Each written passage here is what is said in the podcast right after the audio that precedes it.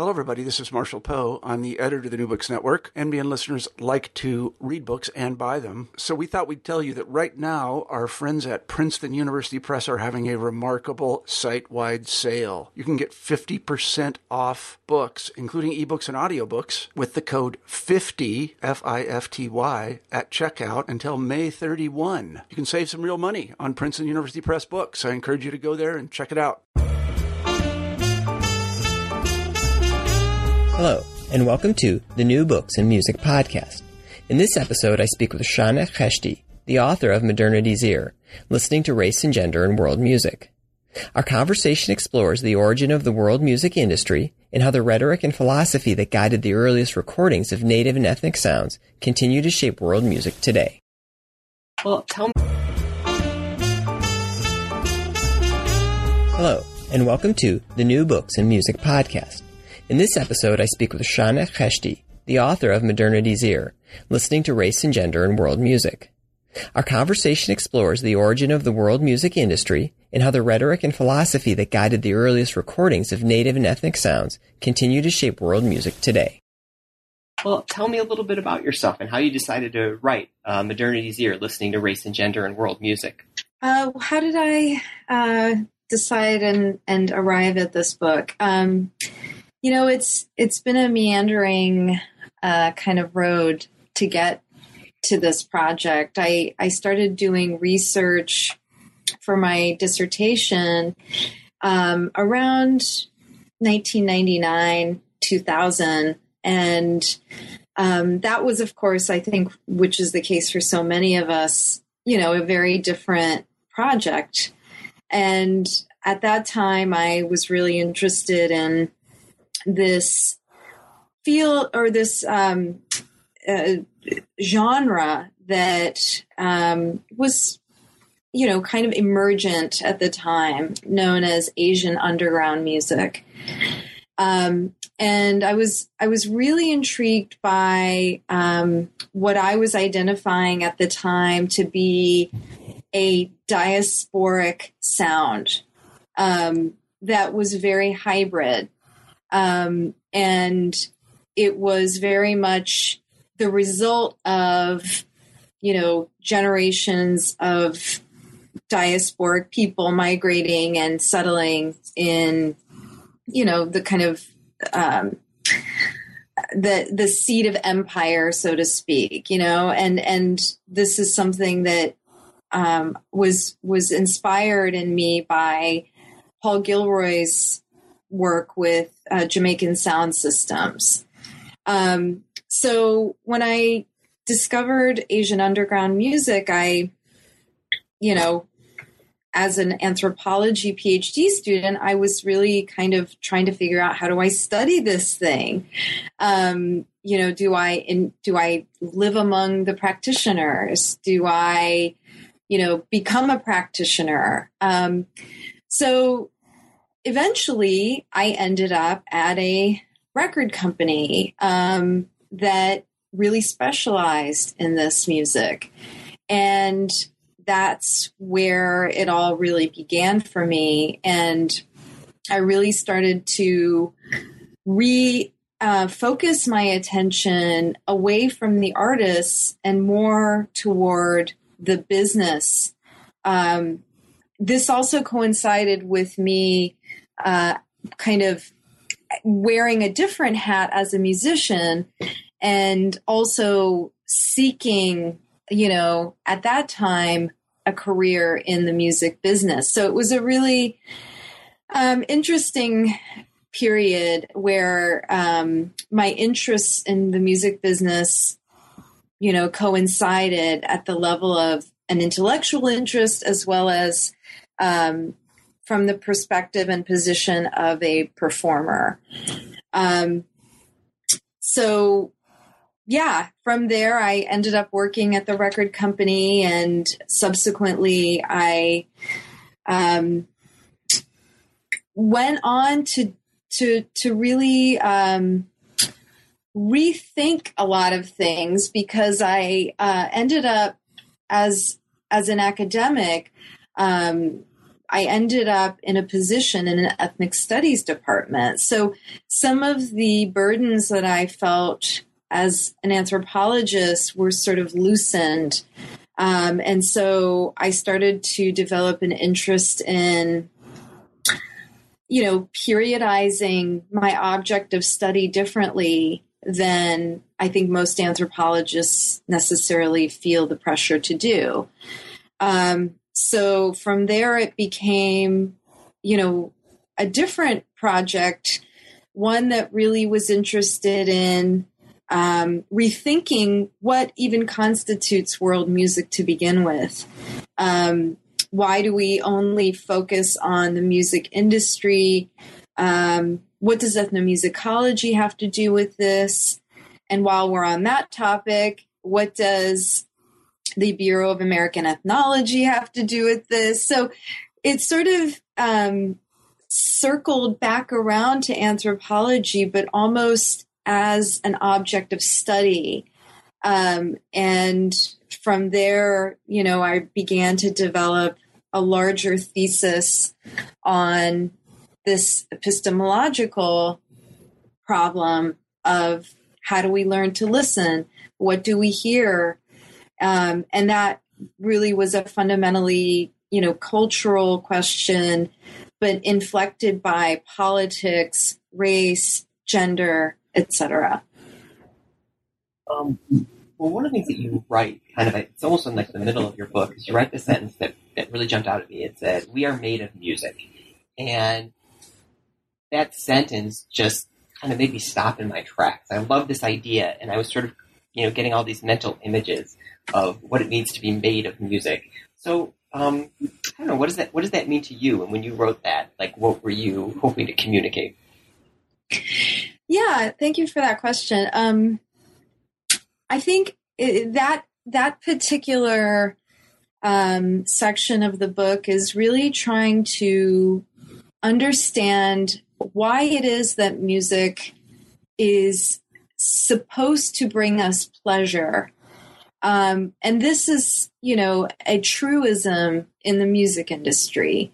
Um, you know, most commodities are successful when they are satisfying um, as consumable objects. And so, you know, the the problem um, that I think the music industry has perpetually s- attempted to solve is that kind of problem of getting closer and closer and closer to the realism that music attempts to kind of create you know the fantastical world that music attempts to create. Uh, and and that problem has been tackled in many different ways, you know, through hardware, through things like noise reduction and fidelity, but also through the uh, kind of meanings that we bring to music. And so, one of the particular interests that I have in, in my book is um, how do we interpret what we hear? Um, and that that I connect to this question of of pleasure um, by really thinking about the way that the the orifice of the ear has been imagined um, by the music industry, how it's been you know replicated in so many um, you know actual technologies. You know, in particular, the phonograph, which very much looks like an ear um, and mechanically replicates the function of you know the ear but but also uh, what the ear ultimately i argue uh, represents within our um, kind of patriarchal system uh, which is an orifice that that you know produces pleasure when something enters it. So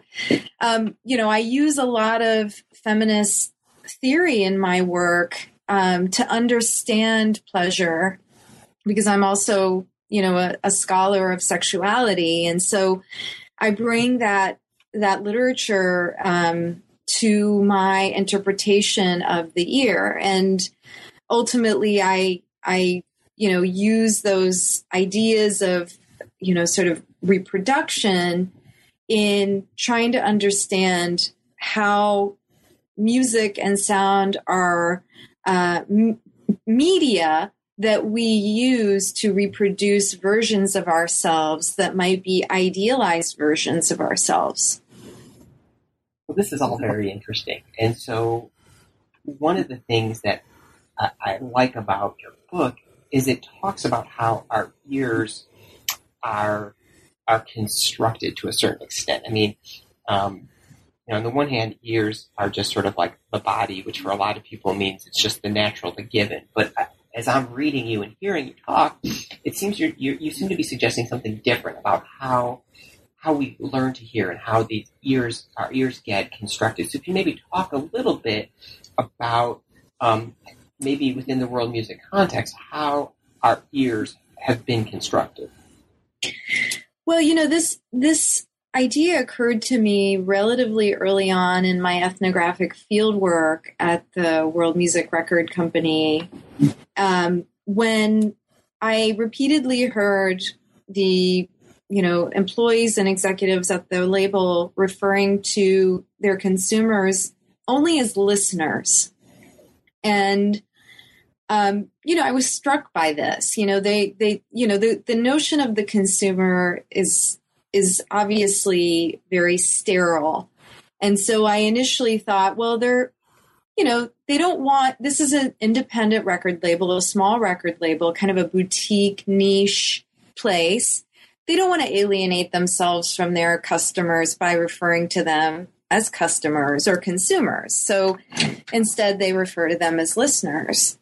But over time, I kind of ha- I've developed a different I- a set, set of ideas around that. And in particular, I um, began to, uh, especially when I started to really construct the arc of the book, I began to to think about the importance of listening over the course of you know the long 20th century so to speak um, which is when this particular uh, technique of listening if you will became cultivated and I was really struck by the importance of um, archiving sound uh, as a practice t- within modernity. And, you know, obviously the music industry is one archive of sound. But prior to that, um, the federal government uh, took it upon itself to to really initiate this this large scale what we now understand to be the industrial practice of archiving sound, but in the form of what you know anthropologists and, and ethnomusicologists call salvage ethnography, or what what we understand popularly to be song catching. And you know this was this was a very important moment where representations of Native Americans and African Americans uh, came to be, um, you know, very much inscribed and fixed in the archive uh, in ways that were unprecedented. Because prior to that, these people were only represented um, through proxy, uh, either in you know logs kept by masters or um, in the rare occasion, there were, of course, slave narratives that would be dictated to, um, you know, a biographer. Uh, but in the case of Native Americans, it was often um, missionaries or anthropologists who would chronicle them for the archive. And uh, this this moment of of audio recording really was the first um, moment in which you know we we we are led to believe that we see real representations of Native Americans and African Americans. And instead, one of the questions that I pursue in the book is um, to what degree are these audio recordings necessarily that different from the uh, logs kept by by slave masters or uh, the um, colonial archives that that we often consult to to write indigenous history. Um, why is it that we think that sound is somehow more real? And it's through that inquiry that led me to this question of listening that um, there's a way in which we um, we you know imagine some kind of unmediated truth uh, when it comes to recorded sound.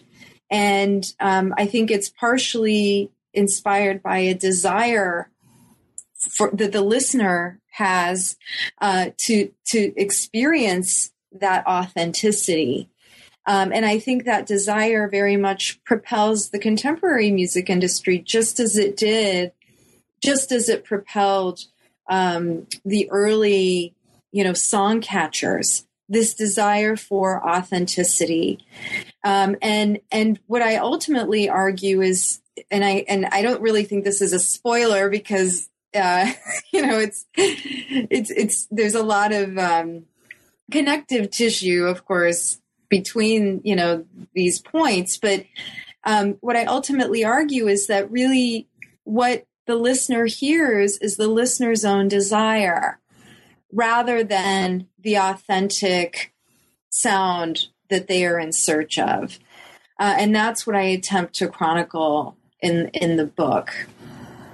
So so maybe in kind of making a link between some of those early song catchers and then what's happening in today's world uh, music uh, industry is what were some of the ways in which the early song catchers were actually mediating the sounds that they were recording, and then how do we see that sort of maybe being translated or happening or um, being reinscribed in, in, more recent world music recordings? Yeah, that's a great question, um, and I think that question kind of you know integrates a lot of the stakes that that I have in writing the book. Um, you know, one thing that that the record company uh, where I worked, and I call this company Kinship, but that's a, a pseudonym. One of the things that that they are known for is is their sound, is the Kinship Records sound, and um, the the company uh, you know, promotes itself through this idea that there is a coherence in sound across, you know, many of their recordings, even though the actual, um, you know, musicians on the recordings may come from very different places in the world. And I, um, you know, even before beginning my research, I could hear that sound. I could hear that stylistic signature across these very different kinds of music. And I found that to be so curious. I, I, you know, interviewing others about the, the label, they also, um, and sometimes disparagingly so, they could hear that sound. Um, and, and sometimes it would be very off putting for listeners who were in search of more of like a what they what they imagine as a traditional let's say indian raga as opposed to the world music hybrid version of an indian raga. So um you know i'm i'm scratching my head trying to understand how do you create and construct this coherent sound? And uh, of course in contemporary music, you know, the the producer is thought to be that connective, you know, that that thread that connects these different sounds, and and that's sure that is absolutely um, one way of of thinking about it, but that nevertheless still raises the question of how does the producer impart a signature that then becomes audible to the listener, right? Um, so when I started doing archival research in the uh, wax cylinder recordings made by um, early comparative musicologists who are, you know, the group of of recordists that we typically associate with the term song catcher. Um, I began to recognize continuity across their recordings. I began to um, identify differences between recordings of one comparative musicologist compared to another.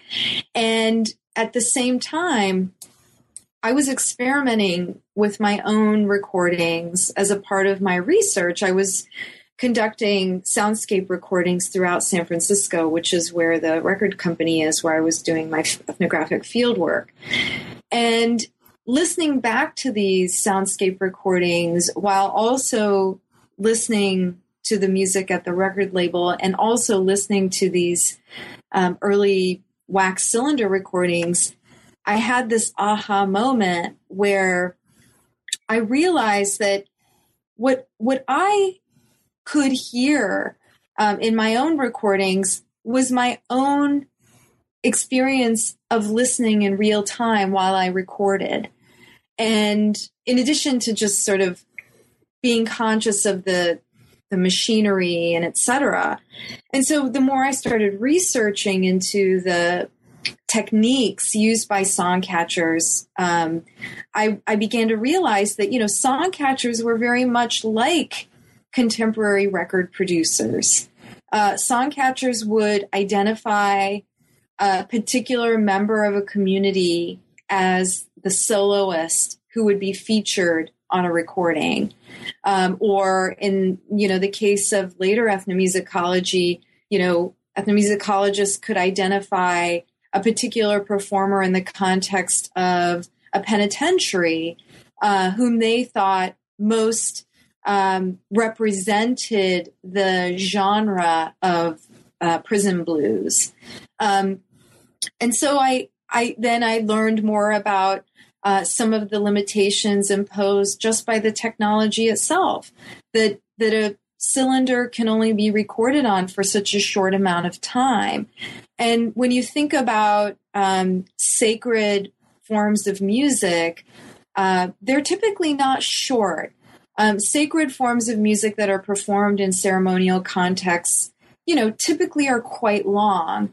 And uh, cylinder recordings were often less than two minutes. And so there were so many um, constraining limitations that the that the recordist had to uh, kind of negotiate, much like contemporary producers have to negotiate. Um, and so then I began to realize that that same signature that we can hear in contemporary recordings of the producer, we can also uh, kind of perform an archaeology of these recordings uh, from, you know, 1909, for example, or 1898, and actually find similar signatures that are present um, which leads me to the argument that you know the sound, the coherent sound, is is really the sound of the recordist, uh, and not the sound that we actually ascribe to the recording itself, which is the sound of the performers. So, as you were talking and, and, and kind of beautifully describing sort of how you came to this realization, one of the things that kind of jumped out at my mind is is there also this transformation of music from being something that was social and communal to something that becomes sort of the product of like the soloist or a single pl- a player?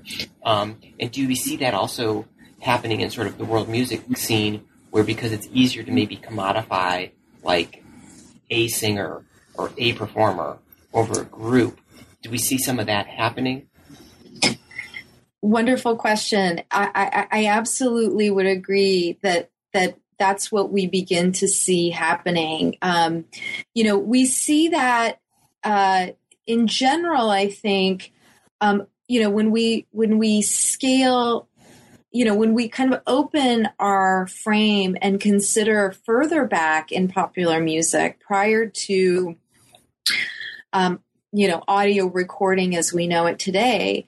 Uh, but thinking think about the popular forms of the 19th century where we move into smaller and smaller spaces. Um, you know i'm thinking of chamber music um, which is a, a very small scale version of what we saw in the prior centuries.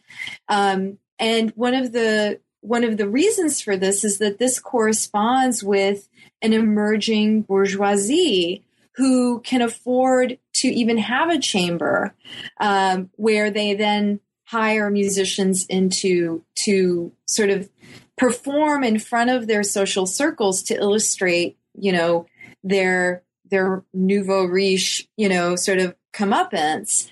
Um, so as we move into the 20th century, uh, we of course see a shift from technologies of uh, simply, you know, the the uh, score scoring of music and uh, sheet music as the predominant mode for popular music. Um, and by popular, of course, I'm talking about the music industry. As we know, popular music is not necessarily recorded music, right? Popular music is the music that, you know, the troubadour sort of or- orchestrates a community around. But in the music industry setting, popular music is that genre that, um, you know, has a, a kind of monetary value that that we can attach to it, and that uh, in the 19th century was predominantly organized around sheet music. Uh, later, of course, we have the player piano, which is sort of the transition from sheet music to what we understand to today's popular music. But as we move into the early 20th century, you begin to see the preference for the soloist. And, you know, there are different arguments around why this is. Um, you know, on the one hand, it's cheaper, of course. Um, but on the other hand, the technology uh, is not capable of of replicating with high fidelity the complexity of large scale, um, you know, orchestration. So the soloist becomes the person who can stand close to the microphone and who can therefore present the highest quality sound for that recording event. And of course, now um, you know we continue to feature that, and you know when when you begin to uh, kind of look at the popularization of world music, which you know really uh, develops more of a global traction after the 1960s, you see this preference for the soloist. And you you begin to um, see the featuring of stars um, who you know without their band of course could not you know perform. Um, and so i think there's all you know as myself as a musician i've always found it um, I've I've always interpreted, uh, you know, the artist's relationship to this stardom, especially in the world music context, um, with a great deal of ambivalence, because you know, in the third and fourth world, uh, there's there's this sort of expectation that you know when a member of a community makes it out, so to speak, you know, they have the responsibility to pull up the people behind them. Um, and you know, when you have the featuring of a soloist, I, I have seen in so many cases where that that becomes um, anathema to the way that communities imagine um, how they relate to these figures. But but you know, music is not an exception. In the 20th century, we begin to see this privileging of you know the autonomous individual uh, as colonialism really takes hold, you know, you see this radical shift that really causes a lot of, you know, crises um, in society around the world. Uh, the shift from communitarianism to individualism. So, music is just one domain where we can chronicle that emergence, but we can look at the nation state. You know, we can look at, of course, economics. Um, you know, we can look at the nuclear family, which is a modern invention that privileges, you know, the kind of autonomous individual. So, yeah, I think we see in music something that is reflective of um, other, you know, social, cultural, economic, um, you know, and governmental processes. And, um, you know, then you have the formation of these stars, and the, these stars then, you know, they spawn progeny that then create these dynastic communities in in world music. So you can look in in most uh, world music um, traditions around the world and see dynasties forming around these individuals. And I would argue that prior to the 20th century, there was no such thing as that. Um, you know, you had musical families, but music was uh, thought to be um, it, it, had a different social value and uh, economic value than it does in the 20th century. So, yeah, you see this really interesting merging of these forces in the context of the soloist. And, kind of move kind of uh, uh, from the soloist back, back to the listener, because I was uh, the listener is really a, the key focus of, of your book. Um, but I think this this ties in interestingly is there's been a lot of writing about music that has to deal with issues of appropriation. Um, but you kind of challenge that, and you talk about the idea of incorporation as maybe being a more fruitful um, way of understanding what's happening. And I think in some ways, I think this is still rooted to this process of where uh, individuals are sort of um, disconnected from their communities and they become the focus. And so let's say, what happens to the listener when they incorporate these different sounds. Yeah, absolutely. You know, I'm I'm I'm really struck by um, how um, diffuse world music has become in the 21st century um, as compared to the 20th century, where it still, I think, was uh, kind of compartmentalized, uh, you know, as very much sort of the other music. And you rarely, you know, very, very rarely, and, and of course we can think of the most famous examples, but you very rarely encountered, you know, this merging of world music um, with popular European and American musics. Unlike today, where you know it there's a, a degree of cachet that um, a world music reference brings to a popular musician in Europe or, or you know, or the U.S. Um, or you know, really the the Americas, I would say. Um, you know, I'm thinking of um, you know, contemporary. Um, you know, psych folk artists, you know, coming out of South America who also engage in these practices.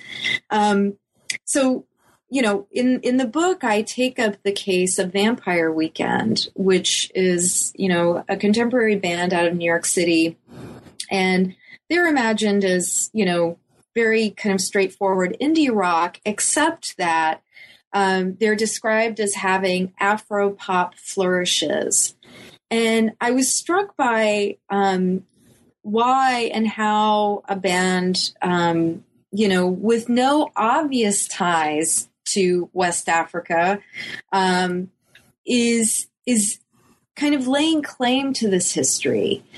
Um, and so I I I pursue Vampire Weekend as an example through which I explore this idea of appropriation and and I I start you know that chapter by by reflecting on this really interesting photograph that I used to um, just kind of casually observe as I would come in and out of the office um, at Kinship Records, where I where I did my ethnographic field work, and this was a very famous photograph.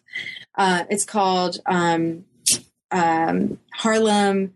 Um, Harlem 1958, I believe. The, the the name is for some reason not on the tip of my tongue right this moment, um, but it's it's uh, it's it's a photograph of um, sort of some of the most famous bebop musicians in New York City um, coming together on one day in Harlem, and um, you know.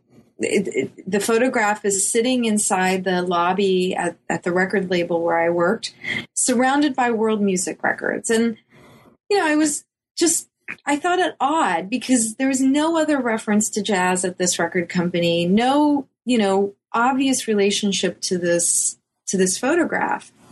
And so I began to to really think about um, how this critique of appropriation, which has been waged at world music um, and the non world music artists who employ world music, you know, people like Paul Simon, Peter Gabriel. Um, I, I, I, I was reflecting on how that that idea of appropriation, you know, if we really follow it to its logical conclusion, um, it's not a very helpful case for us to make if we're trying to advocate for, um, you know, cultural patrimony. Um, music is a really, really difficult medium and object with which to say, okay, this is unproblematically the um, property of X community. Okay. Music is that one thing that, you know, is very difficult to um, obviously and easily argue for such proprietary claims. Um, so instead, I um, begin to reflect on this photograph that I was just talking about um, as possibly Kinship Records' own um, way of reconciling their relationship to this idea of appropriation. That that really appropriation is a thing of the past. Um, what the record company that I worked with um, kind of described what they they they described what they did as um, a a collaboration between um, you know first world musicians and third world musicians that was very much an equal exchange. So they rejected this idea of appropriation and made the argument for, you know, reciprocal egalitarian exchange.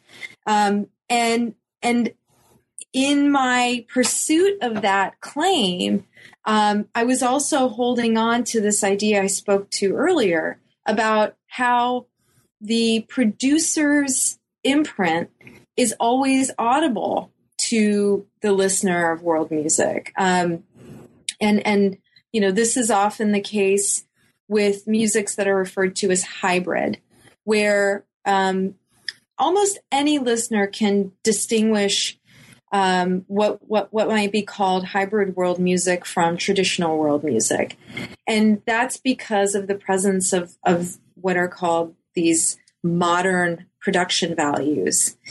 Um, so so as I begin to kind of pursue this larger question around Vampire Weekend, uh, I begin to explore how they also reject this idea of appropriation, and instead they make the argument that they came to, um, you know, West African high life music um, very honestly through their record collections and through their parents' record collections. And it became this kind of revised story of um, cultural um, patrimony, where um, you know the record collection becomes the archive of culture for you know the the particular individuals in Vampire Weekend that I'm that I'm discussing, um, and in in in building my argument, I develop upon this idea that I borrow from Sigmund Freud, um, a psychoanalytic idea that he calls incorporation. Um, and Freud's theory of incorporation is basically that uh, we take into our bodies that which we want to make our own and essentially destroy another's claim to. Okay. Um, and he describes incorporation as taking place, you know, through the mouth, uh, but also through the ear. And and I that really struck me um, as as you know precisely what you know what I was witnessing happening in this transformed kind of contemporary world music industry. That it was no longer the case that um, you know these musics were considered traditional. They were now considered hybrid forms that that came to these um, listeners through um, noble and respectable methods as opposed to through theft, which is typically the way that appropriation is thought of. Um, and so, uh, you know, building upon the idea of the ear, the, the listener, uh, by taking into his or her body um, these sounds, incorporates the um, cultural and racial and historical makeup of those sounds into him or herself. So, uh, yeah, the, the idea of incorporation is is really kind of uh, me sort of percolating the prior chapters into um, an analysis of of this transformed sense of appropriation uh, in in world music. So this really led to me kind of one of the, the central dilemmas that I was I had as I was sort of kind of finishing up your book, which is to me it seems like is there an ethics uh, or sort of an ethical ethical rules or guidelines when a listener like myself listens to world music? Like, are there sort of ethical considerations to the kinds of incorporations that that I should be thinking about, um, whether these are racial or gender gendered, and even even for musicians, are, are there some kinds of incorporations that are that are too much or or not enough, or is there ways that you can incorporate in an ethical way or an unethical way? Um, I get the impression that you've probably thought about this quite a bit, and so could you maybe share a little bit about that? Yeah, that's that's a great question, and I, um, you know, I I have to apologize at the outset that I don't have a great answer. um, I, you know, for, first and foremost, I would argue that um, my book is not prescribing an a, a, the right way to listen. Okay, um, and it's really more um, a snapshot, if you will, of a contemporary phenomenon that I'm witnessing and a part of. So, you know, I discuss in the book all the ways in which I too engage in the pleasures of listening. And so the last thing I would hope would be a takeaway from reading my book is the the idea that um, you know there's a right way to listen and a wrong way to listen. Instead, the the predicament that I'm taking note of is is one that's very much overdetermined. Um, and I and my hope is that by by taking note of it, um, we can begin to reflect on it, ask questions of it, uh, find ways of relating to it differently. Um, and, you know, I, I, can talk a little bit about some of my my more recent research where I am pursuing that more so. Um, but but really, my book is about you know the music industry and the particular practices that the music industry has promoted for you know over a hundred years um, and i would argue that there are few of us who can claim to listen to any recorded music um, in a way that doesn't you know flirt with this prescribed way of listening that the industry has tailored for us. That's not to say that there aren't, um, you know, alternative ways of listening, which there absolutely are, that there aren't kind of counter publics, you know, is one way of thinking about it for these musics, which there absolutely are. But that's not what my book is about. Um, and instead, you know, what I'm interested in is um, what this kind of listening is doing for us. What is the value that it brings to our lives? And I argue that it is precisely how we imagine ourselves as modern. Um, and, you know, to listen differently would really challenge us in such a profoundly fundamental way um, that it has implications for so many other things beyond listening, right? Um, and so in the epilogue to my book, I kind of begin to ask this question. I begin to pursue this by by thinking about what I call a parallel uh, kind of radical history to modernity's ear. Um, and I think about that through a set of recordings made by Zora Neale Hurston, who is um, most well known as uh, a member of the Harlem Renaissance um, and an author, a playwright, um, a socialite, um, and, you know, lesser known uh, work uh, she was a, a worker for the the WPA um, in the 1930s, um, conducting audio recordings and field research for the Works Projects. Uh, I'm sorry, Works Progress Administration, um, which was a New Deal uh, effort that um, you know was promoted by the federal government. So, um, in her role as a WPA recordist, she did something very, very odd, um, which was to record herself singing all of these uh, kind of African American folkloric songs that she encountered in Georgia and Florida, and that she herself, you know, had been exposed to growing up in Florida. So I begin to kind of think about what what would our listening be like if we instead had this alternative archive through which we learn to listen. Um, and I refer to her uh, practice as a kind of um, infidelity, uh, which went against the the emphasis on audio fidelity that has really defined audio recording, you know, in the history of audio recording continues to define audio recording. And fidelity is really um, a preoccupation with with realism um, with a one-to-one relationship between the recorded sound and the and the sonic event.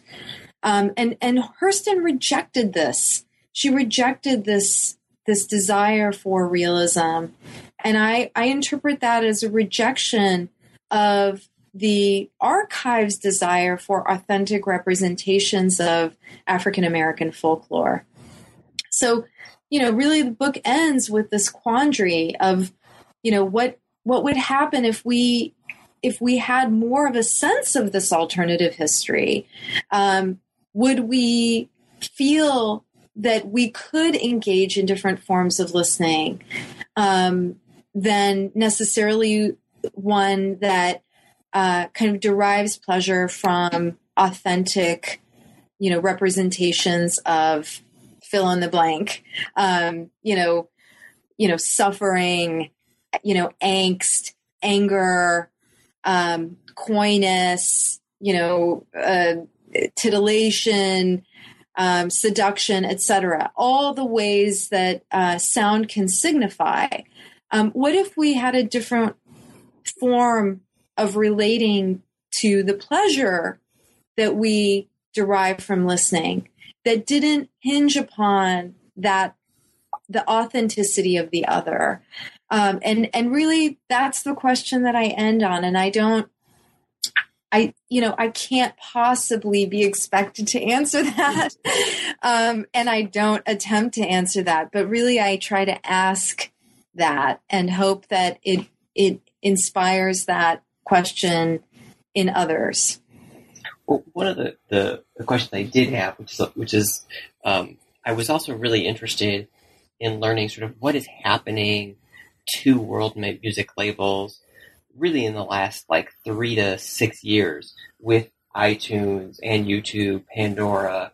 Um, it seems like the whole recording industry has changed.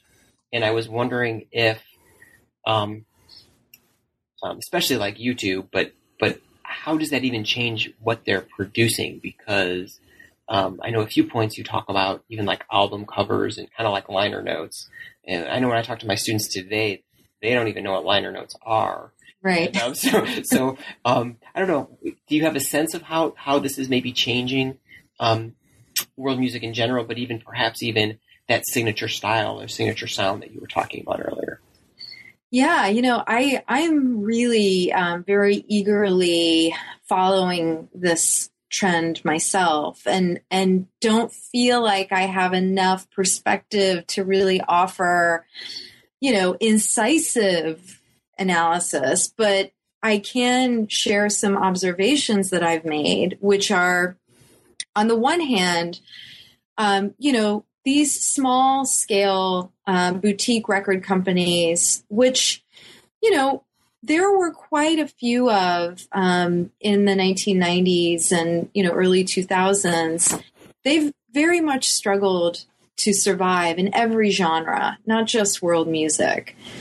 Um, what I've observed is that those that have survived have either cultivated a kind of nuanced business model for distribution um, and or that is coupled with um, the sort of creation of a sense of their expertise as curators.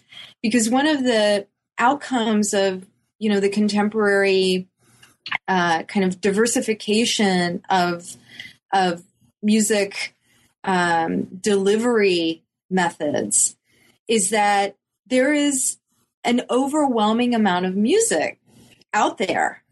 And, you know, people, especially people who aren't, you know, sort of teenagers in front of their computers constantly searching and searching and searching um, you know people kind of grumble about how difficult it is to find music. And so one way that world music record companies have have um, sort of survived that very treacherous transition from you know the the CD to you know the MP3 to streaming is by um, brokering in an expertise that they then claim allows them to curate a particular kind of experience for the listener. So um, that that boutique kind of expertise as curator is what's I what I think is becoming um, emphasized with world music record companies in particular. Um, as far as you know, what what are some of the ramifications of the different methods of distribution? You know, streaming, for example. Um, I think the the outcome of that is is really where some of the most interesting and exciting aspects of world music are right now. Um, so, for example, uh, you know, you begin to see n- new networks establishing around the world that um, are organized around particular genres. So, you know, global hip hop networks, um, global house music networks, uh, and so, whereas it used to be that world music was sort of like the old film industry organized around nations, you know, so you had the thing known as national cinemas. Um, world music tended to be organized around, you know, Malian music, Iranian music, Brazilian music. Um, there's a shift taking place now to genres that then parse out into specific iterations that are linguistically varied.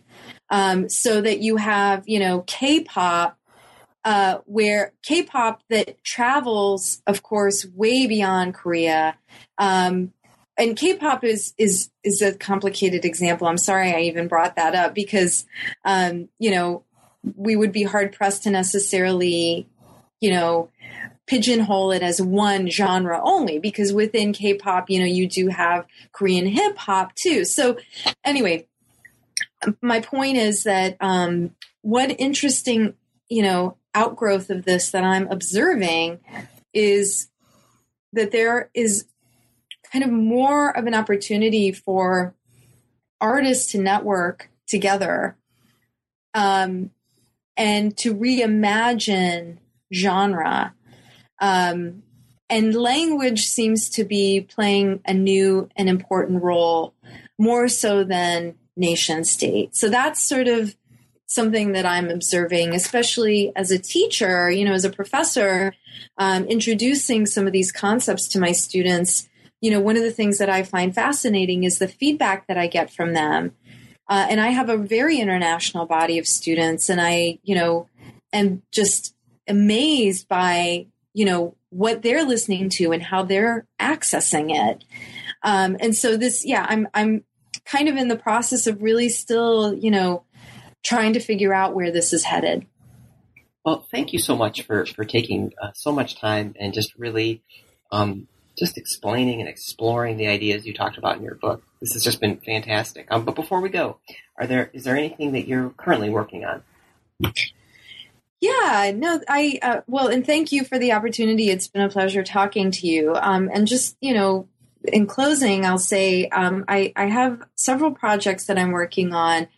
Um, one of them is a book project on Zora Neale Hurston's um, media work, um, including her audio recordings, as well as um, a number of ethnographic films that she made.